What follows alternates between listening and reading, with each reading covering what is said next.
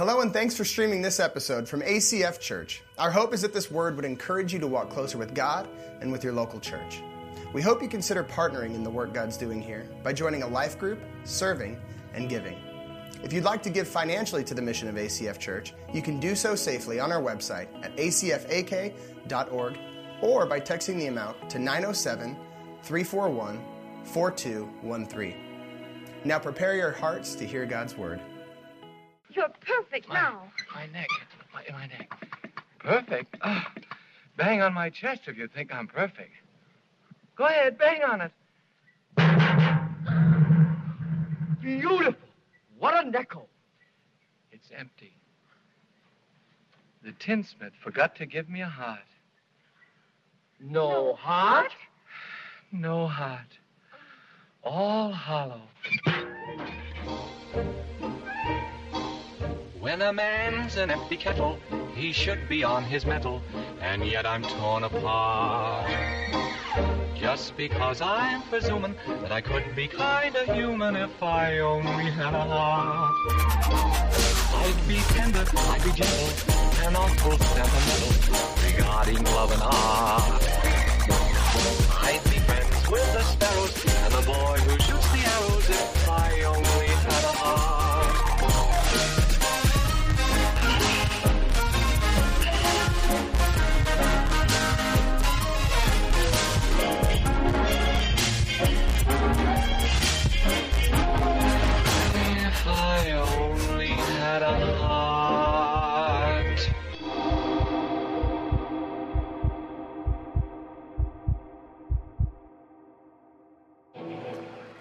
You guys can be seated.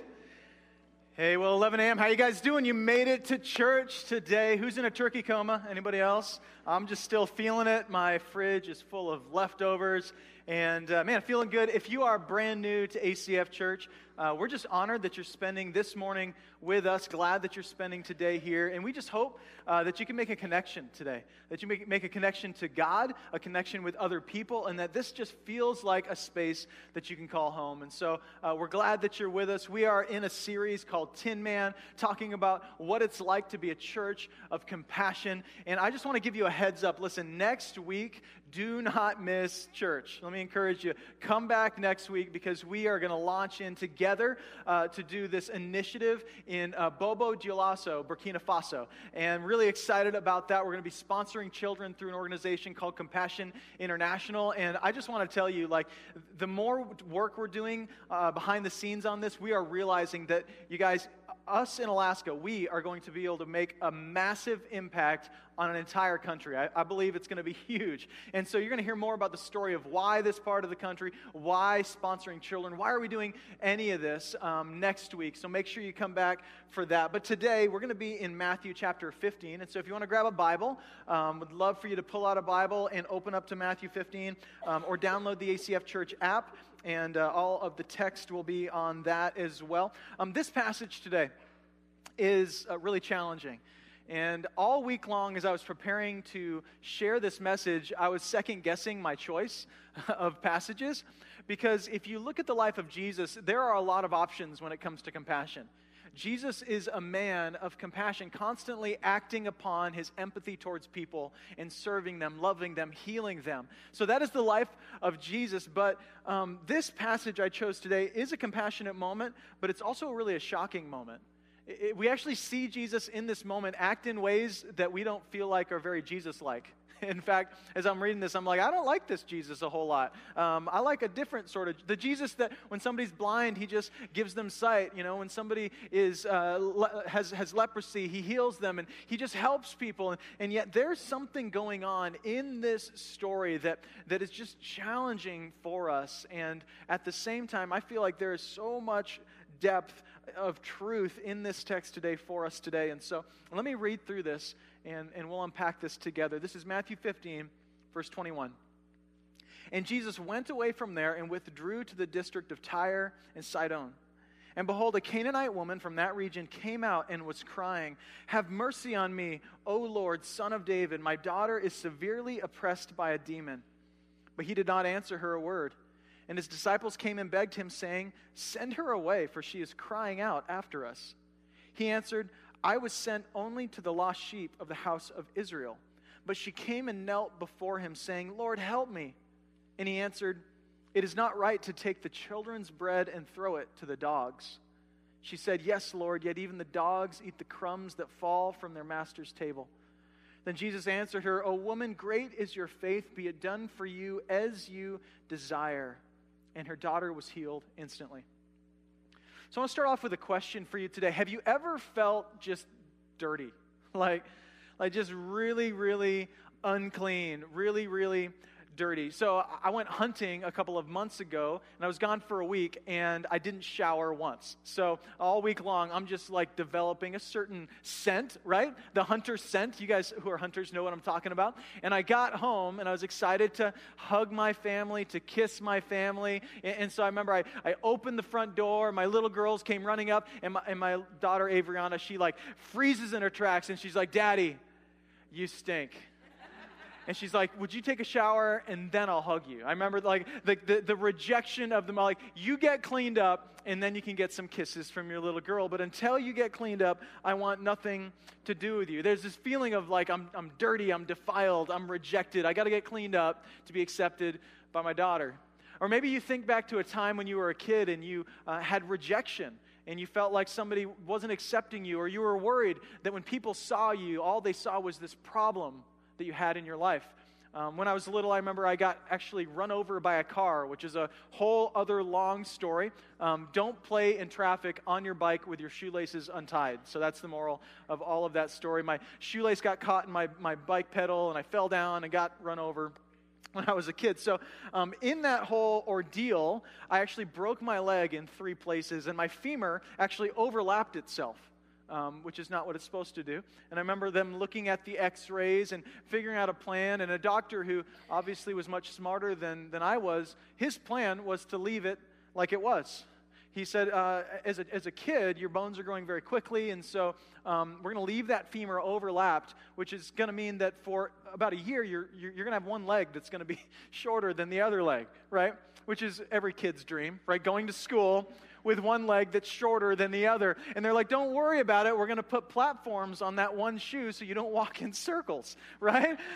So I'm like, what is wrong? So I remember them like putting this weird platform on my one shoe, and, and literally uh, one leg was about three quarters of an inch shorter than the other. This is what makes me the man I am today, going through stuff like this. And so I remember going to school and, and, just wondering, like, all people see is my platform, right? Just feeling like I'm being judged and rejected by everybody. Just like, okay, I'm, I'm, I'm Brian, and I have one leg that's shorter than the other. This is who I am now.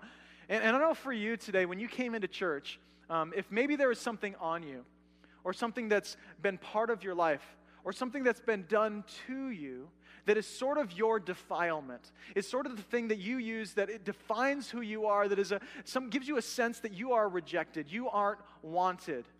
And, and I don't know what that is, but for this woman, she had that on her life what she was. She was a woman from different ethnic backgrounds. And in her day, being a woman from two different places, being sort of a, a, mixed ethnicity was a real problem. It really meant that she was an outcast and an outsider in their society. She, she, her parents were from Syria and Phoenicia. And so she was called a, a, a Syria or Syro Phoenician woman. So she was this kind of mixture of different ethnicities. And so, because of that, um, she got judged by a lot of people. And for you, put in your mind somebody who you naturally judge.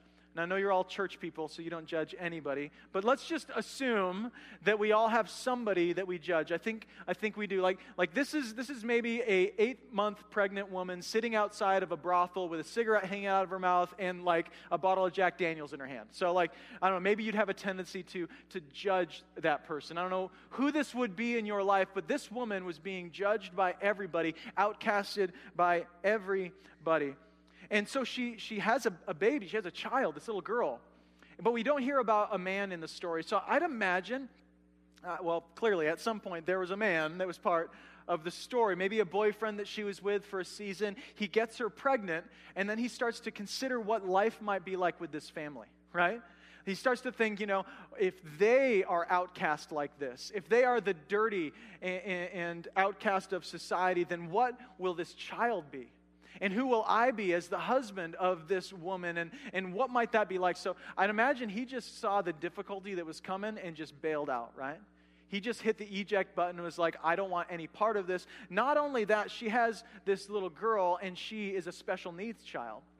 She's a child that's having seizures, that has kind of these problems in her life, which once again would have meant more judgment because in their world, if you had medical issues and problems, it meant that God's judgment was on you for doing something wrong.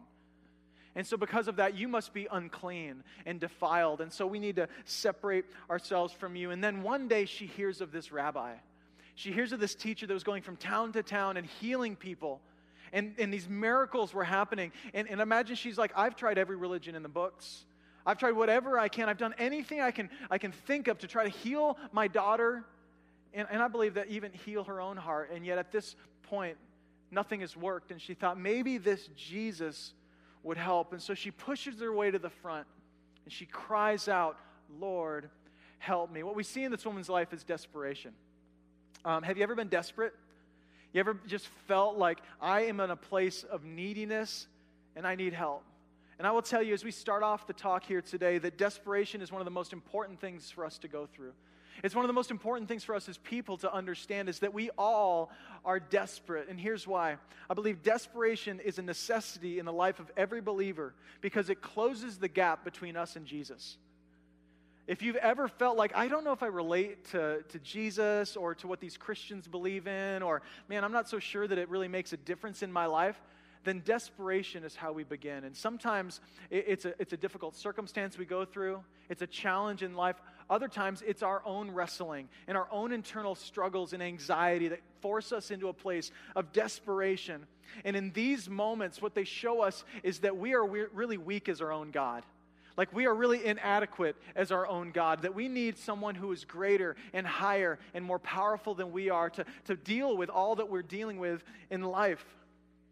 I don't know if you've ever felt desperate, desperate to be healed, desperate just to be clean and to feel accepted and that to almost feel like when, when people see me they don't see all that i've been through they don't just see my, my story or my mistakes or my background it's interesting whether you are a christian or not i think that you probably have a desire to be clean I think you have a desire to be clean. And what's interesting is that studies have shown that people who go through difficult things in life, or people who have made very bad decisions in life, or have had bad things done to them, when those things happen, you know what the first impulse is for them?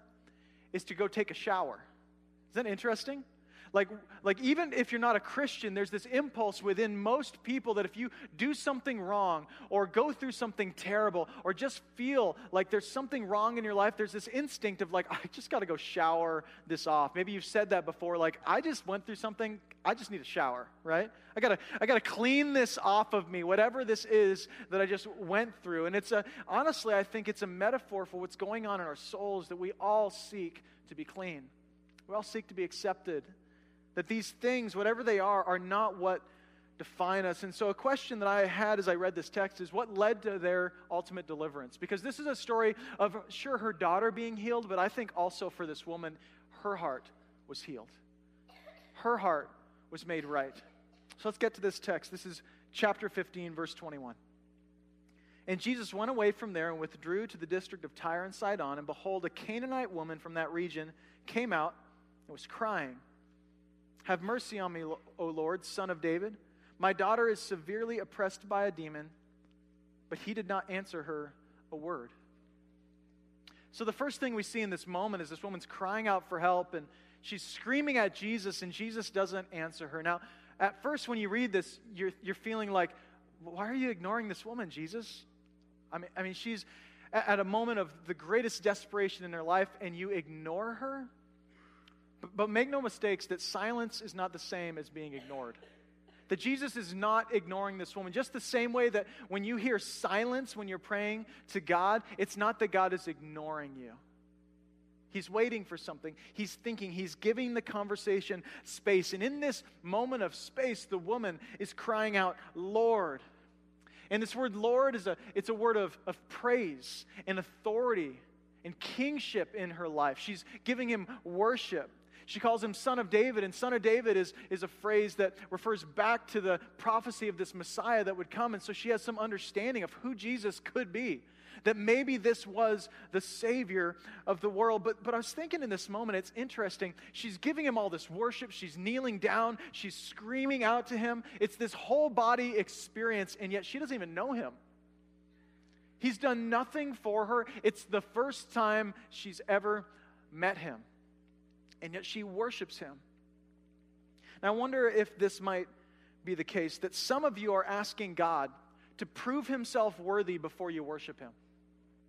But what if God is waiting for you to worship him before he proves himself worthy?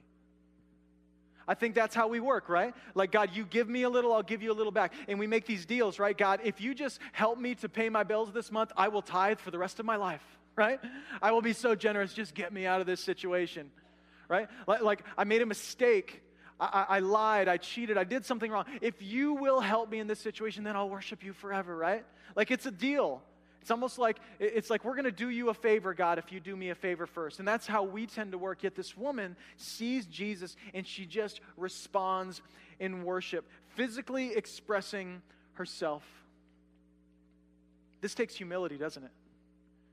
This takes uh, a sort of lack of interest in what the people around you think. You get the sense in this woman that she's not trying to impress anybody. She's not too worried about what other people think of her. There's, it's a moment of humility because of her desperation. And James 4.10 says this. Says, Humble yourselves before the Lord, and he will exalt you. That's a beautiful promise, isn't it? You want to be lifted up by God? It begins with humility. But at the same time, Matthew 7 21 says, Not everyone who says to me, Lord, Lord, will enter the kingdom of heaven, but the one who does the will of my Father who is in heaven. So clearly, you can come to church every Sunday. You can sing Jesus songs every single week and go home and, and, and end up separated from God for eternity. Clearly, there's a way that just speaking, Lord, Lord, saying the right words doesn't really matter if your heart isn't changed. And, and, and, in this passage, it's speaking specifically about obedience, doing the will of God, that there's this like response physically to your worship. And what we see in this woman is that she is physically, mind, body, heart, and soul crying out to Jesus. Now, can I just push us as a church for just a second? Um, can I just say that sometimes our worship doesn't look a lot like that?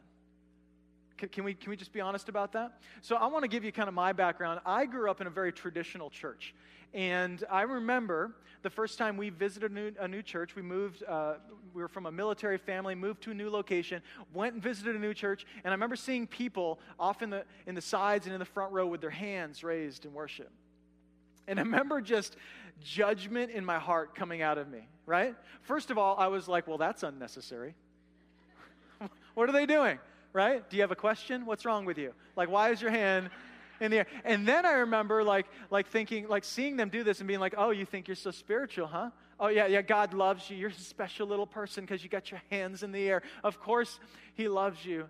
And then I remember the worship leader getting up and being like, let's lift our hands in worship. And I was like, I don't have to. You can't tell me what to do. I turned into a five year old in worship, right? You can't tell me what to do right? And the pride and the insecurity starts welling up. And here's the thing as we walk through the scriptures and we see God's people worshiping, it's always when it's done well, it's done with heart, mind, body, and soul. It's this full body experience. You don't ever see people going, Well, I'm praising Jesus on the inside, but I look like I'm taking a nap on the outside, right? And but we say stuff like that. And so we want to defend that sometimes, be like, well, you know what? As long as it's in my heart, well, clearly there's more to worship than just what's in your heart. Because what's in your heart actually flows into your fingertips and into your arms and into your life and into your obedience. And, and then we get to passages that are challenging. 1 Timothy 2 8, Paul speaks uh, to, the, to the church. And he says this I desire that in every place the men should pray, lifting holy hands without anger or quarreling. So, can I talk to the men in the room for just a second? You ladies, you can just draw or something for a moment. I want to speak to the men in the room. And, and this is, I know this is uncomfortable um, because you didn't come to church to be singled out, and I understand that. Um, but I'm a man, so I understand the breed a little bit. Um, we can be a lot more insecure than we realize. Can we just admit that?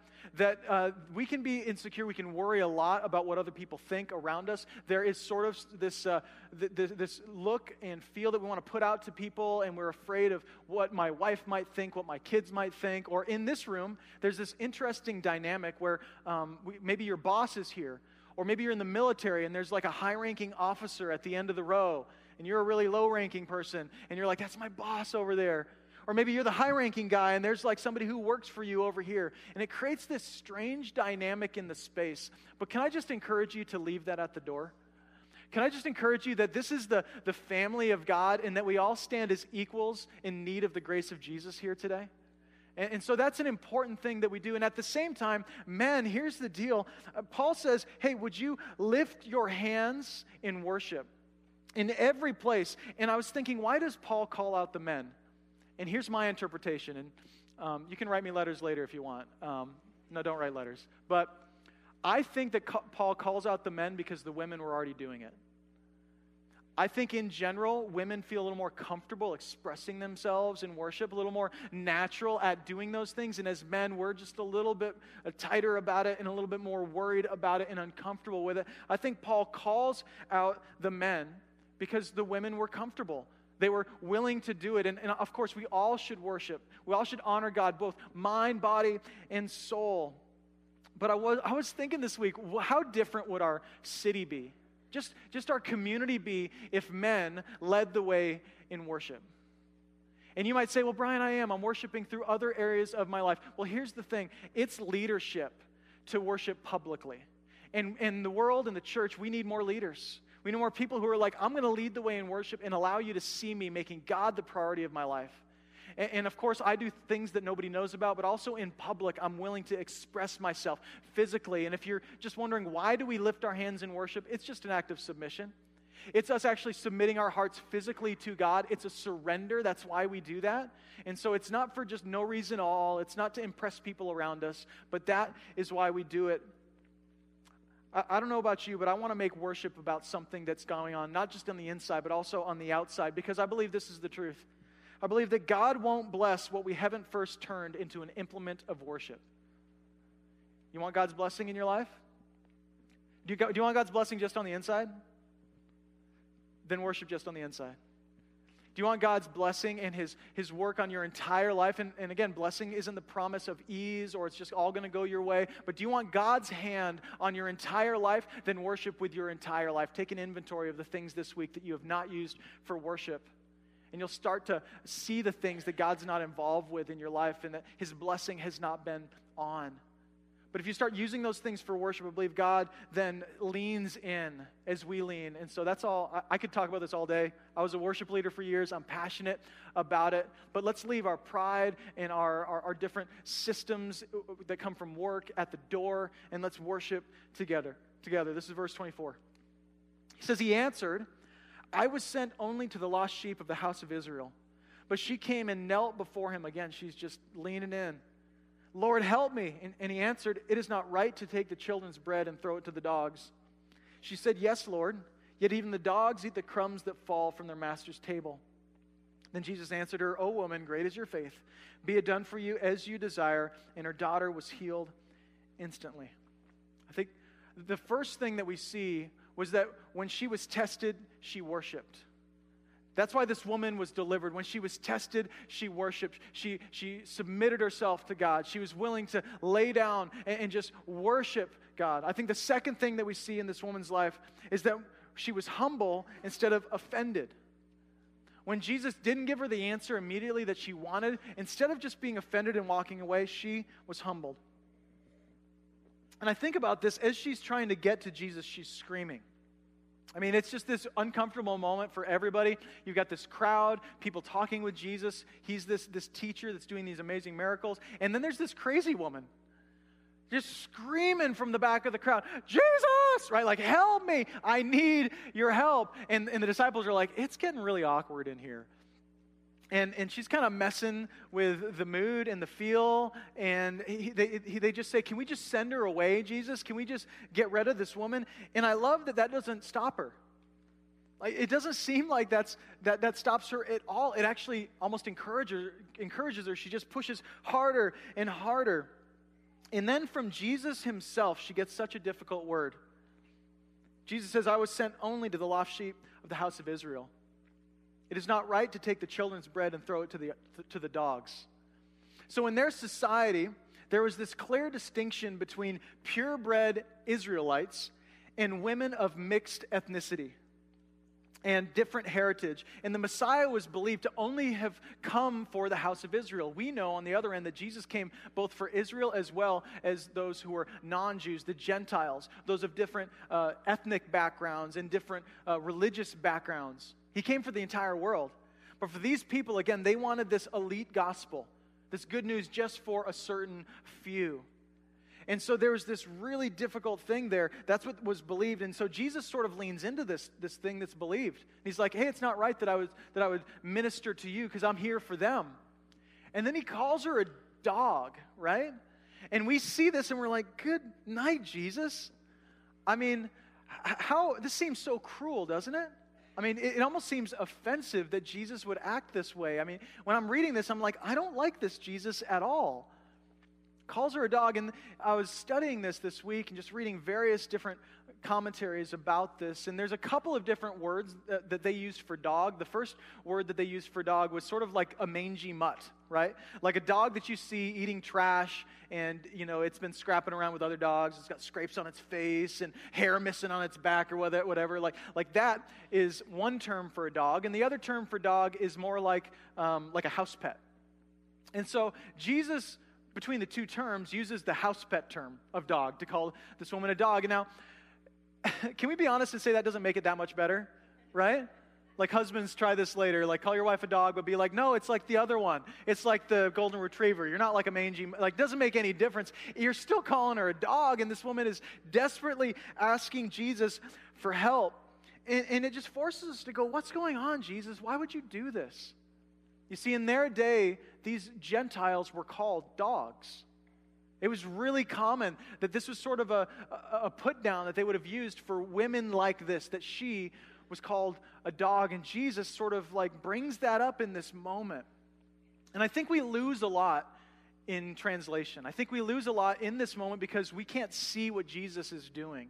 We can't see his eyes. We can't hear the, the tone and inflection in his voice. And so it just sounds really harsh. But I was thinking it's sort of like um, a scene. One of my favorite scenes in a movie called Shawshank Redemption. You guys ever seen that? Just a, a great classic movie, one of my favorite movies. But there's this scene in Shawshank Redemption. There's the, the main character, Andy Dufresne and Andy is in prison. Um, and, and, then there's this other guy that shows up, and uh, his name is Tommy Williams. Now, Tommy Williams has made some bad decisions. He's a troublemaker. He's lied, cheated, stolen, and he deserves to be where he is. And, and because of all the choices he's made, he's never actually gotten his uh, high school equivalency. He hasn't gotten his GED or anything, his diploma. And so he wants to get his life together he's thinking maybe now's the time. I'm in prison to kind of make myself better. And Andy is this very educated man. He's running the library, he's got a lot of books. So clearly he'd be a guy to help out. And he goes to Andy and asks, Andy, can you tutor me? Can you help me? I want to get my GED. Can you help me do this? And do you guys remember how he responds? These are Andy's words back to Tommy. He says this I don't waste time on losers, Tommy. And if you've ever seen the movie, what you hear in his voice is this sort of this tone of love in his voice and this almost little smirk on his face. And, and what you see in the moment is this decision making moment where Tommy has a decision to make. Am I ready to lean in? Am I serious about this? Am I serious about getting better and actually accomplishing this goal? And Andy, what he's doing is he's testing Tommy, right? He's like, I want to I wanna test this guy. Is he really for real? Because I'm busy, I've got other things going on, I don't need to waste my time. And so his desire is that Tommy would say, I need your help. I'll take what I can get. Like, would you be willing to just spend a few minutes from me? A few minutes with me. And as you know, if you've seen the movie, he continues to uh, tutor him and help him through this. So his desire was that Tommy would lean in but it's sort of a tough love moment. And I see the same thing in this moment with Jesus towards this woman is that this woman needed to be tested. Now, we don't see this from our side. We just think, man, she's been tested enough, hasn't she, Jesus? But Jesus knows her heart. He gives her a little bit of a tough love and says, hey, um, I only. I only serve the house of Israel? And why should I throw the, the, the food and the bread for them to the dogs? And she just leans in all the harder. She's humble. Instead of being offended, instead of just walking away, and think about it what would have happened if she would have walked away? I mean, imagine how you would feel. You'd be like, I don't deserve to be talked to like that. I mean, you can't call me that. Imagine had she just walked away, her daughter would have continued suffering. And she would never have experienced the healing power of Jesus. Instead, she leans in, she sticks it out, and she humbles herself. And if you need grace today, you're going to have to humble yourself. Because I believe pride keeps us from the grace of God. 1 Peter 5 5 says, Clothe yourselves, all of you, with humility toward one another. For God opposes the proud, but gives grace to the humble. Now, that's a scary verse, isn't it? I mean, it's one thing to feel like God's not answering your prayers. It's one thing to feel like God's distant or maybe God's not doing what you want Him to do. It's another thing to have the all powerful God opposing you. But there's one surefire way to do it pride. Pride is the best way to get God to oppose us. I love how Paul speaks about it. He was he's been through difficult, difficult things. The man was shipwrecked and beaten and bruised and imprisoned in his ministry. He also had experienced a lot of blessing and a lot of money and a lot of influence. And he says this in Philippians 4, verse 10 I rejoiced in the Lord greatly that now at length you have revived your concern for me. You were indeed concerned for me, but you had no opportunity. Not that I am speaking of being in need, for I have learned in whatever situation I am to be content. I know how to be brought low, and I know how to abound in any and every circumstance. I have learned the secret of facing plenty and hunger, abundance and need. In verse 13, you might all know. I can do all things through him who strengthens me. That's the verse that gets stitched onto the pillows. But the rest of it never does.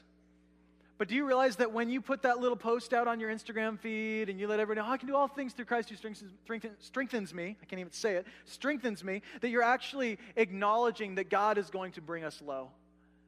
And that God is going to draw us through difficult circumstances of, of desperation so that we might know how much we need His compassion. Verse 28 continuing on, he says, it says, Then Jesus said to her, answered her, O woman, great is your faith. Be it done for you as you desire. And her daughter was healed instantly. The last thing I think we see in her life is that she was delivered because she had the tenacity of a fighter. I mean, this woman was gritty, right? And I love it. Like she was, she was a fighter. She came to Jesus and she got pushed away by his people, and she's like, I don't care what they say. She comes to Jesus and she kind of gets pushed away by Jesus. She's like, I'm not just going to take that. I will take the scraps from your table. I don't need Thanksgiving feast. I will take the leftovers, Jesus. Like whatever you've got left in the fridge, I will take it because I'm so desperate and I need your help. And ultimately, her faith in Jesus heals her daughter, but I think in the end, her heart was healed. I think in the end, her faith grew. And in this moment, it was probably a salvation moment for this woman because she had the tenacity of a fighter. Some of you, what you need to hear today is simply this keep on fighting. I mean, that's sometimes the most spiritual thing you just need to hear is just keep fighting. You don't need to live the rest of your life labeled by what you've done or where you've been.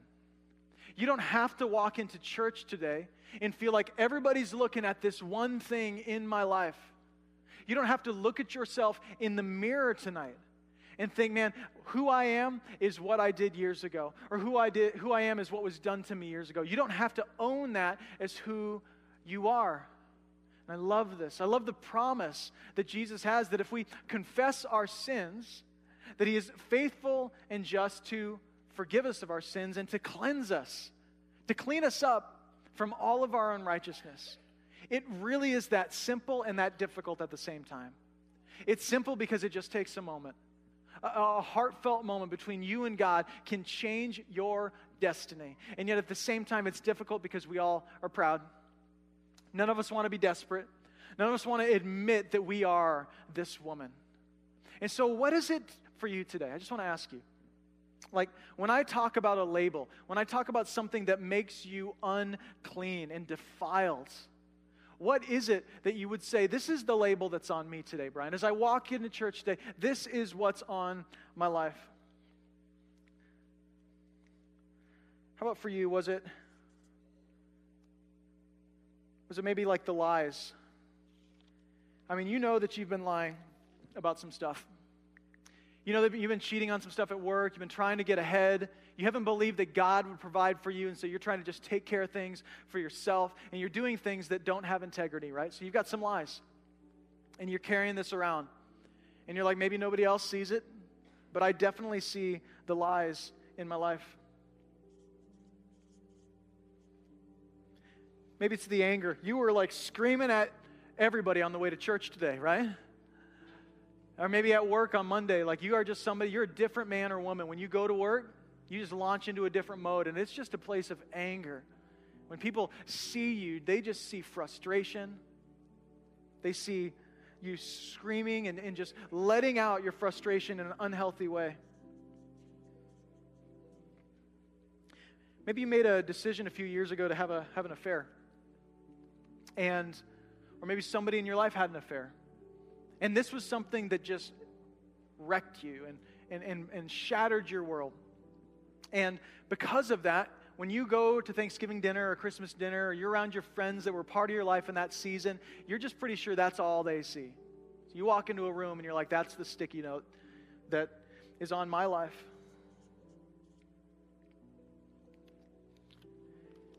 Maybe it's a pornography addiction. And this holiday season, you've been on your phone, on your computer, everybody else is in bed, and you're just surfing around, getting into trouble online. And, and this is leading to some damage in your marriage. It's damaging relationships, it's damaging your relationship with God. And so when you look at yourself in the mirror, you think, this is the, this is the label that's on me. Or maybe when I bring up the idea of pride, you're like, yeah, pride, that's me. Everybody knows that they can't just talk to me that I don't seek to get better, that I don't seek to understand the truth. I just defend myself in any and every situation. Or maybe when I talked about this woman being sort of the outsider or the other, you just think of the hatred that you have in your life for those people.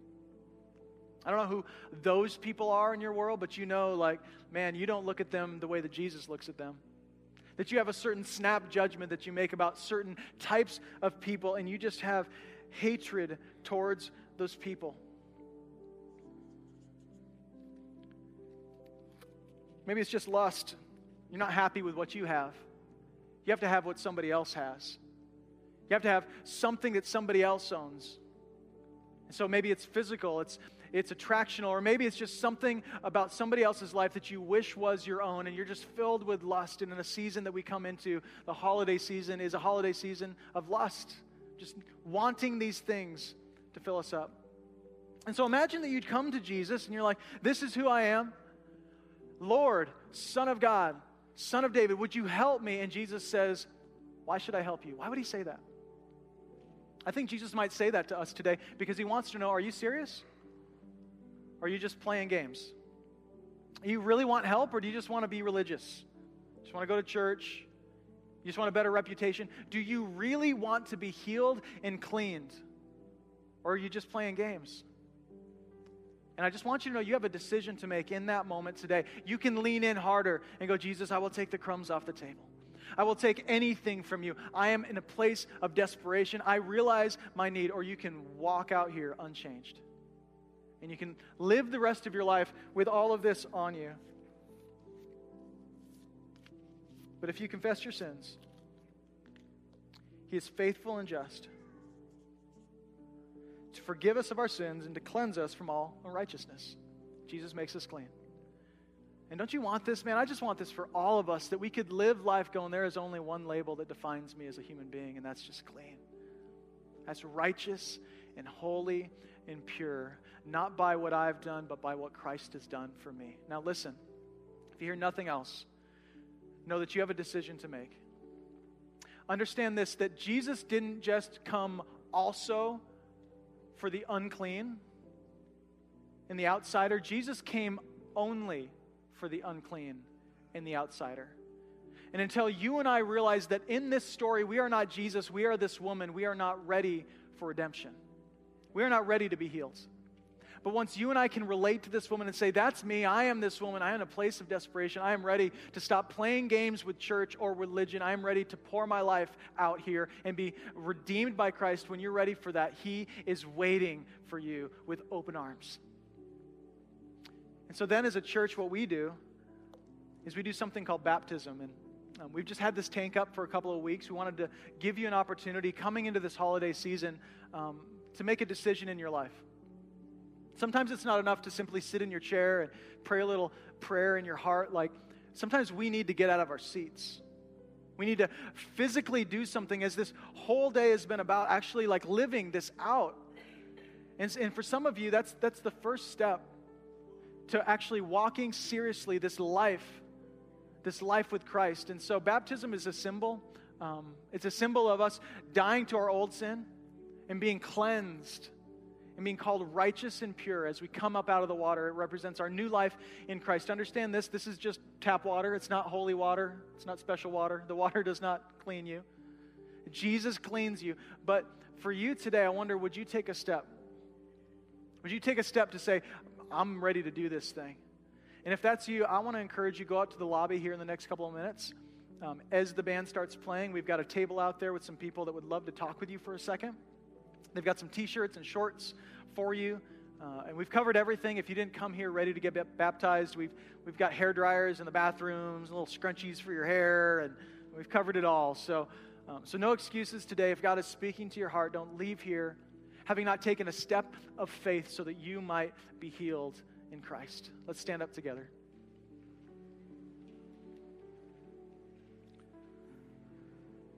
Jesus, thank you so much that you receive us right where we are. We all feel like we need to clean up before we come to you, but you just say, Come to me, all who are weary, and I will give you rest. Like, come to me the way you are. So, God, I pray we could stand before you just laid bare and sometimes just even maybe a little raw from the thought of all the things that make us unclean. And God, may we receive your cleansing. I want to confess, God, it's really easy to isolate myself from you. It's really easy to isolate myself from feelings of desperation. I just want to turn on some loud music, play another movie on Netflix, and distract myself from who I am. And yet, God, you want to deal with my soul, the center of who I am. So, God, we open ourselves to you today. We ask you to clean us and cleanse us, that we could walk through our lives knowing that we are only labeled clean and pure when we are in Christ. So, could we take that step together? We pray in Jesus' name. Amen. Amen. Love you guys.